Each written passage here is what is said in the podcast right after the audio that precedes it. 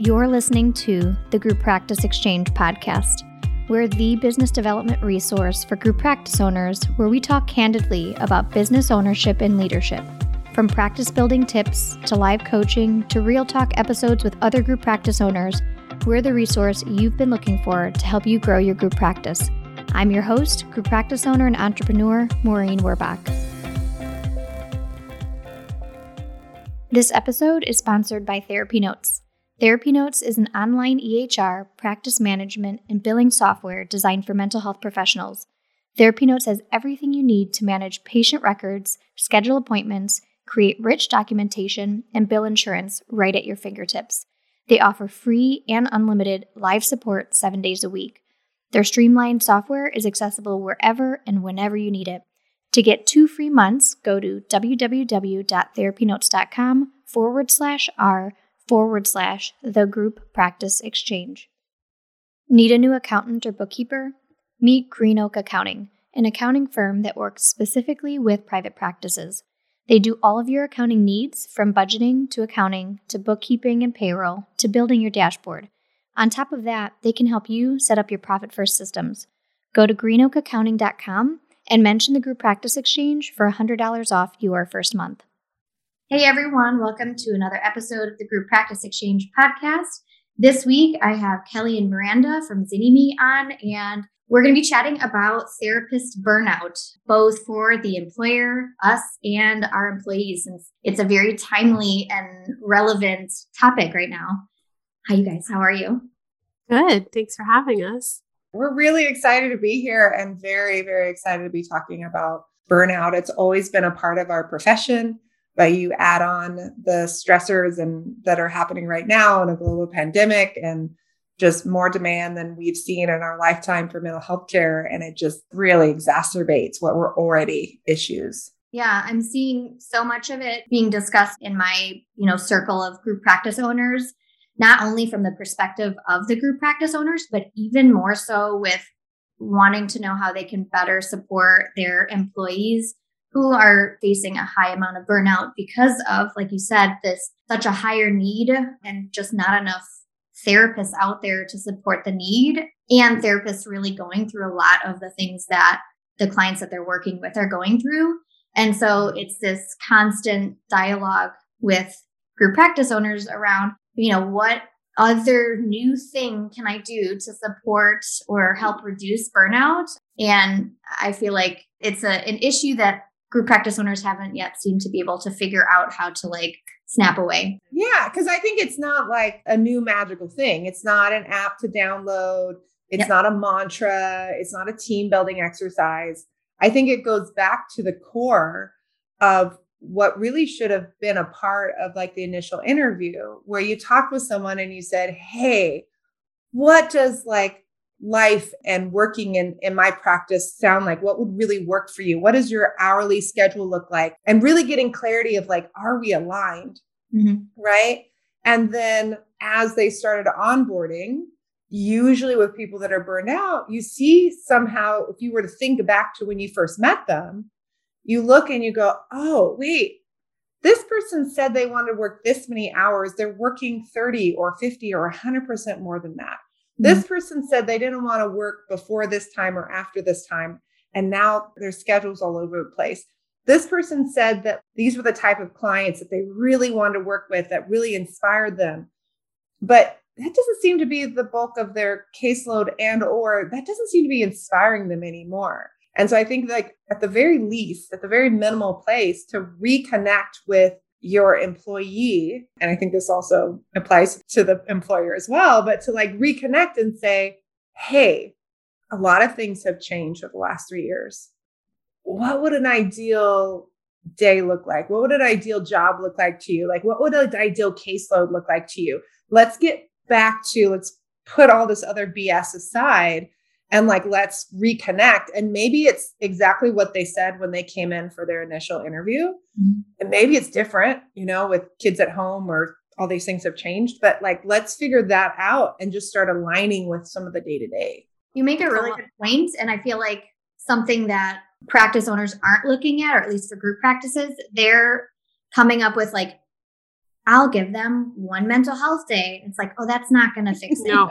Or, you know, I will like host uh, an outing, and it's like an outing that's not going to help either. Or like, you know, one literal thing, and as if that will wash away the burnout. No one's acknowledging that our capacity has changed Yeah. the capacity of the owner, the capacity of the employee. And then I have heard it come up of like the demand's so high, I need to take it while I can. And okay, maybe for the first month or two of the pandemic, but because of the long haul of what's going on in our world, that's not sustainable. And as group practice owners, it's important that you set the framework and the culture for how people approach their work and what is acceptable, what is a norm. And if we come at it from a like, I don't want to say cash grab, but sort of this like, hey, we've got to do it, or that I'm motivated by guilt because no one else will see these people, so I have to. That is not good for clinical outcomes. Yes, it may line your pocket bank in the short term, but it's going to come at, the expense of people's health and well being, and that's not worth it. So, does that mean caseload sizes need to go down? Schedules need to be shifted? Fees need to go up to accommodate all of those shifts so you don't feel it so much? Then that's what you've got to look at. But people think like stuffing the sausage. It's like, the case can only hold so much. Like, I don't need another yoga class to attend. Think about ourselves. I'm more easily overstimulated in public places because I'm not used to being in them as much. Traveling, though, while I do it, it used to be energizing, is now more depleting because of all the stuff. Like, everything takes more. So, asking for more is not the answer, but instead, recalibrating. I think that's such a good point. And one of the dilemmas that some group practice owners are facing, and it's something, you know, I myself have been thinking about too, especially for those who have salaried employees, is how to balance reduction of caseload when salaries are sort of based on that expectation, maybe pre pandemic, and the likelihood of those employees not wanting a reduction in salary to accommodate maybe this new need to see less clients. And uh, I think that's something that a lot of practice owners who are in that, because it's much easier to do that if you are paying someone hourly or Mhm. commission or whatnot than it is for salaried. And I think that's where the point I think Miranda you brought up of even offering flexibility in how they do their work, their time frames, working from home, being maybe less rigid about, you know, when and how they're doing their work and where they're doing their work and who they're doing their work with can all be great ways to help reduce that that burnout. And then also maybe letting go of some of these non client facing things that you know like staff meetings and, and things like that that are keeping people on you know zoom for one to two hours every single week But I think you bring up a really important point, which is, and Kelly kind of touched on it, is what is the financial piece and picture? And so when we have these salaried employees, and again, it could be for your employees that it's more, maybe they're working even more than what their productivity requires, right? Even just saying, no, it's not okay for you to do more than your productivity. Because when you have a salaried employee, sort of like, oh, this is great. They're so productive. Let me praise it. When mm-hmm. I worked for a nonprofit, I remember one of my supervisors saying, We will absolutely respect your boundaries and your need for self care and life balance, but we will reward your lack thereof. As a group practice owner, are you rewarding behaviors that actually impact burnout and that then that person leaves. They decide they're going to go off on practice of their own. They're going to go to some other place. They're going to leave. And then you're going to be in this place of like, oh, is so frustrating. Everybody leaves. I don't understand. They were my top performer. And in some cases, there's some other icky stuff with group practice owners of like, oh my God, like I filled up their practice and they just took everything away. And but again, it comes back to that person going like, oh my gosh, this isn't sustainable. How do I make an adjustment? And then they do their own math and pull away. But going back to the math of for the group practice owner, sometimes we have to say no to insurance contracts that they're, I mean, we're seeing some of them dropping rates right now during the pandemic as their profiting way up in 2021. It's not like they're struggling financially. So maybe we need to do that. Maybe we have a higher percentage of private pay clients. And again, maybe we do have private pay, maybe we do up the overall fee just to make sure that people are really well taken care of. I think sometimes if it was the issue of your rents went up, right? Mm-hmm. If if the rent just went up in your space and that was the only way, you would adjust your business plan for that rent. If the cost of taking good care of your employees in the midst of a global pandemic, whether that's benefits or lowering their hours, and it may not be as much or as drastic as you think. Mm-hmm. If that's what it costs, then we have to do the math and we need to create something that's sustainable. Yeah. That goes to the point of also as a group practice diversifying how you have income coming in in your group practice and one of the things that i personally look at so we recently implemented unlimited time off policy for all of our salaried folks as a way to sort of encourage time off because they're salaried they'll get paid no matter how much time off they take and it's been really nice to see people not feel stressed you know if you're hourly or commission you obviously need to save that money yourself so that when you take off, you can have enough money to pay your bills during that time off. And making that shift to salary for me was a way to help my employees be able to safely be able to take off and not have to worry that income isn't going to come in for them. And then implementing this unlimited time off and really being like, if you want to take four months off out of the year, you can do it, you know, without, and it totally encouraged them to take more time off because what I noticed before when they were commissioned in Illinois, in California, that's not allowed, but Illinois, it was, I saw people taking two weeks off out of the year because they either didn't have the strategies to be able to save throughout the year or weren't able to for whatever reason. Simple things like that, uh, shifting to a salary model, which I get is much higher risk for a group practice owner, but it's been really nice and has given staff the ability to take as much time off as they need while still having you know some yearly metric to ensure that they're actually bringing in at least enough income to cover that. Yeah. It's beautiful. I love it. Yeah. Yeah.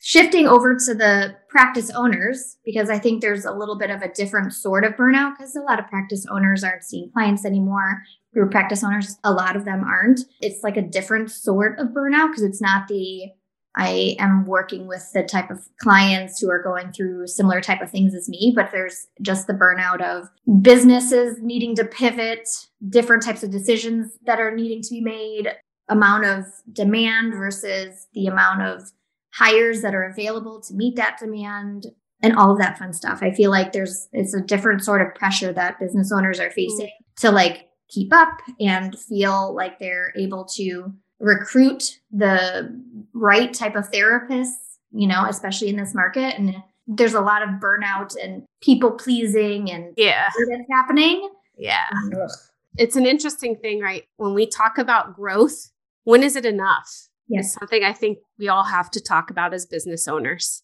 I always tell my group practice owners, you're always hiring. I mean, you really are in that always that mindset of hiring. But in terms of growth and projections and wanting to repeat last year's revenue and all of that, that all comes from you. So you get to decide what you're going to recalibrate internally within yourself. That is it okay if it was just to hold and have a repeat of a year? Do you have to grow it as fast? Are there things that are now what you could do easily before would be better to be outsourced and that you need more support on your team because I do see some of more group practice owners bringing in more clinical supervisors because there is still that clinical piece that can come up that the group practice owner gets involved in that now they're saying, hey, if I had somebody with a caseload that was providing the clinical supervision, I could alleviate myself of that. But I think there is this interesting question that people don't spend enough time thinking about of what is my enough point? And we can always do more, and our expenses will always expand to the amount that we make, you know, like I, have lived that. I've lived on very small salary in my past, you know, and so my expenses fit into that. And as things grow, mm-hmm. so what is really important to you, you know, of the growth at what cost to yourself, and how do you mitigate that cost with support outsourcing, those kinds of things.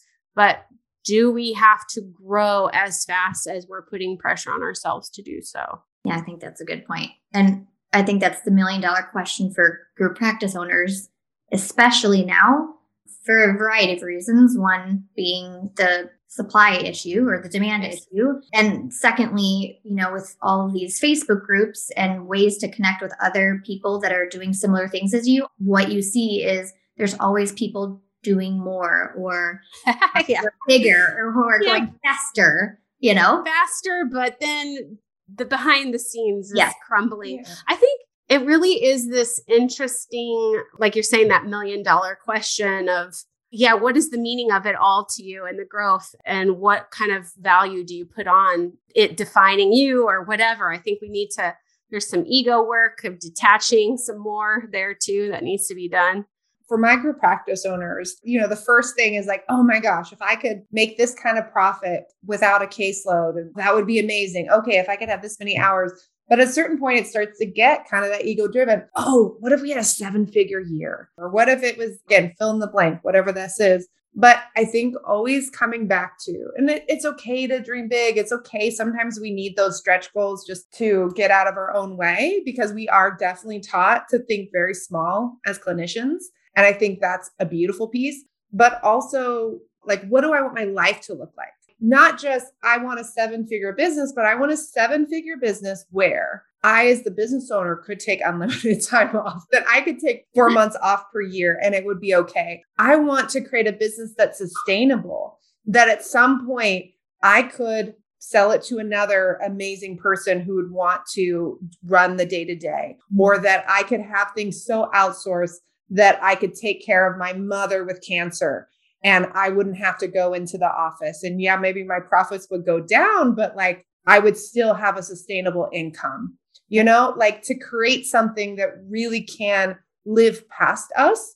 That if we at any age drop dead tomorrow, that we had a sustainable business that could still provide income for our family and for our legacy, right? Like I have a child. I would like there to be a business that still did something after that right? In addition to being prepared. So I think there's some other pieces. It's the what is that stretch goal? What is that vision? But we just cannot forget that quality of life piece. And I think this is the part that has really been stirred up for a lot of people in the pandemic is that when we are in times of stress, it brings up our old coping strategies. It brings up our old trauma profiles. It brings up how our families deal with traumas, all of these things. So I went from oh my gosh, I'm a super balanced, out doing acro yoga, doing yoga a couple days during my lunch break, everything's in flow kind of person to working 65 hours a week overnight when the pandemic started.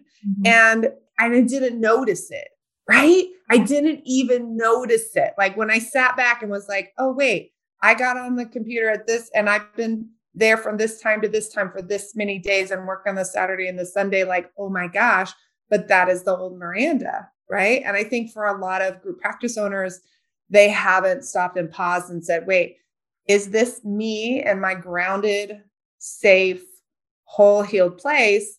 Or have I been kind of in a space that is part of old stuff? I, it's another layer for me to work on.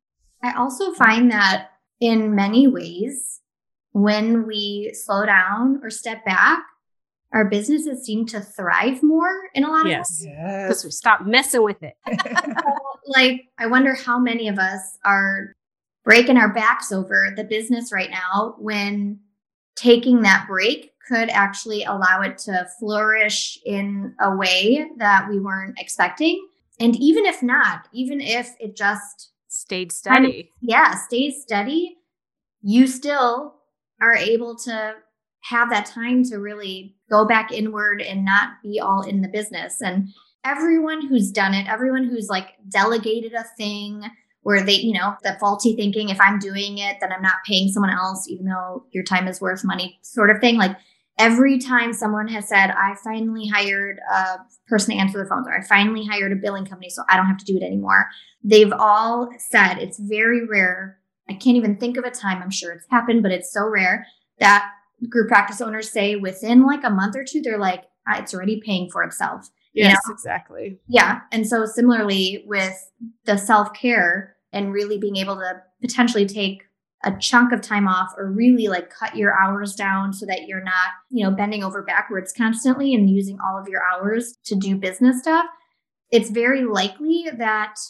things are not going to dramatically change. We have a lot of group practice owners that are now taking sabbaticals. Mm-hmm. Long, intentional time off. We're not talking about just vacation. We're talking about growth oriented time away and the business has to run without them. And it's a really great testament to the groundwork they put in. And I think sometimes we don't ever give our business a chance to breathe mm-hmm. and realize that foundation is there. I had a question for you, Marie, about this whole supply issue, because I'm hearing it too. You know, there's no good candidates, yeah. all this kind of stuff. But you know what? I, I kind of have a prediction, and I'm curious what you think hmm. that a lot of people have jumped into the private practice game but they've never really wanted to be private practice owners. Yeah. and that there are and that things are starting to shift this year. I've already started seeing it that it's not just an automatic the phone will ring that now if you haven't had marketing in place it's starting to show a little bit.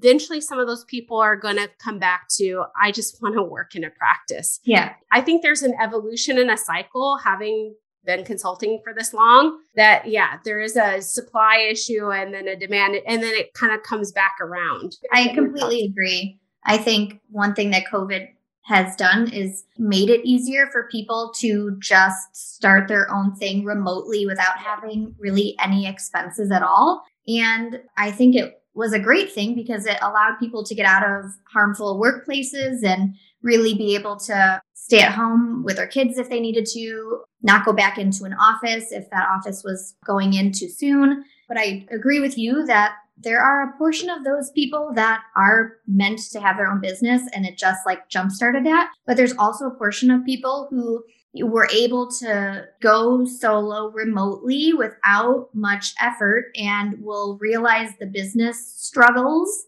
of mm-hmm. really growing a business as the clients potentially want to start going back in office and they'll have to decide if they want to you know market a remote or a telehealth business or get a brick and mortar and the costs related to that and all the marketing yeah.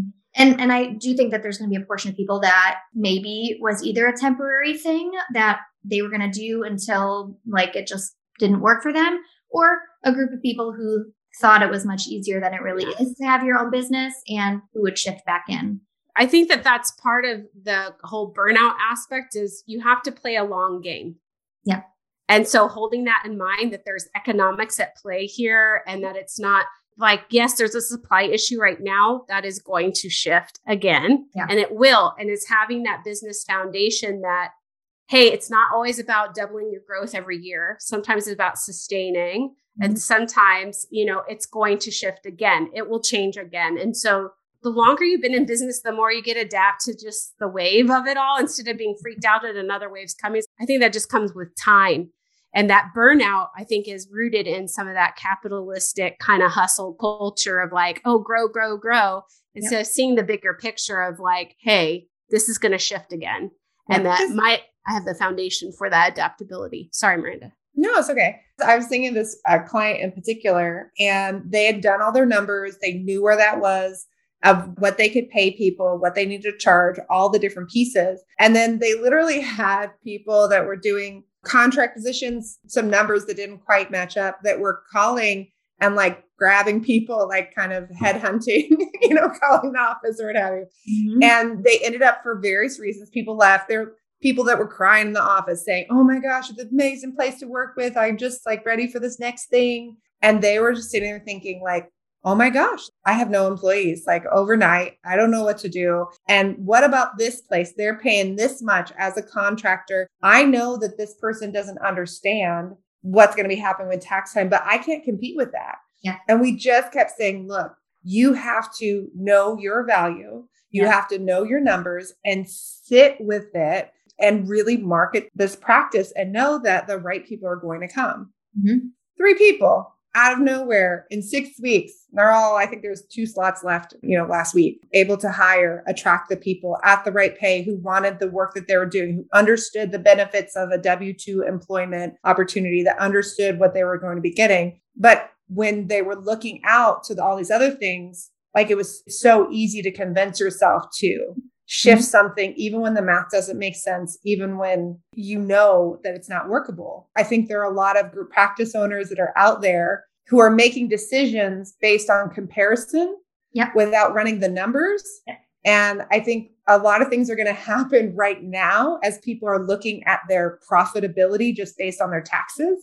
Mm-hmm. And they're going to go, wait, I grew my stuff by 30%. My profits went down by 10%. What happened? Mm-hmm. I doubled the amount of work that I did, and I'm less profitable in 2021 than I was in 2020. And you could blame that on the economy, but it's not. It's that you made poor decisions and you didn't do your financial modeling and do the math. You made an emotionally based decision. Yep. I want to end with what is a thing that you guys are each doing to help with burnout just personally because you guys are business owners and people very famous in the world of therapy and so people infamous. what do you say? Infamous. I don't think so. Yeah. Infamous. What do you guys do that helps with burnout? I'll say my thing is delegating.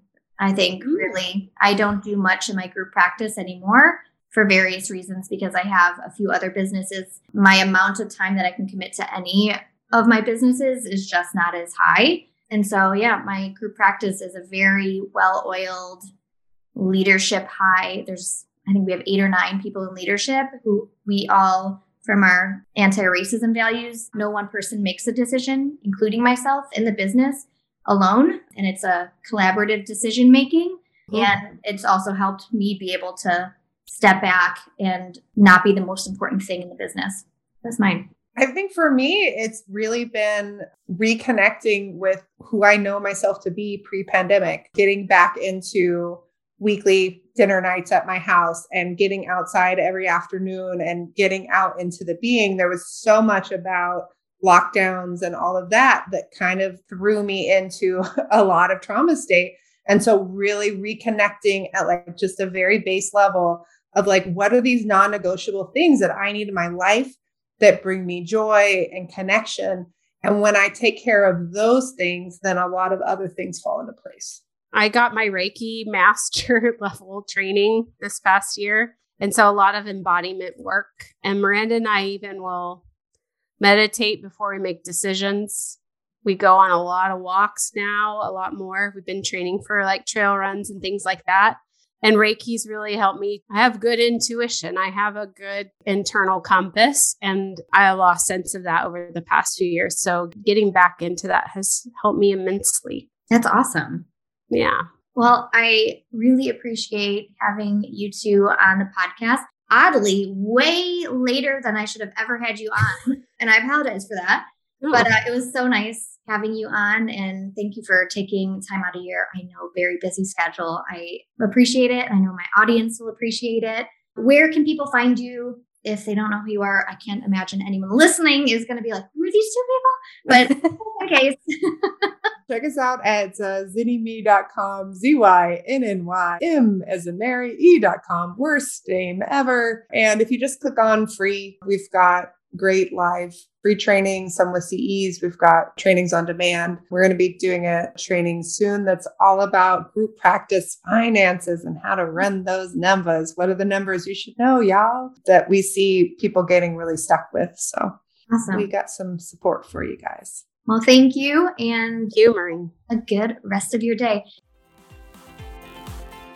Thanks for listening to the Group Practice Exchange podcast. Like what you heard? Give us five stars on whatever platform you're listening from.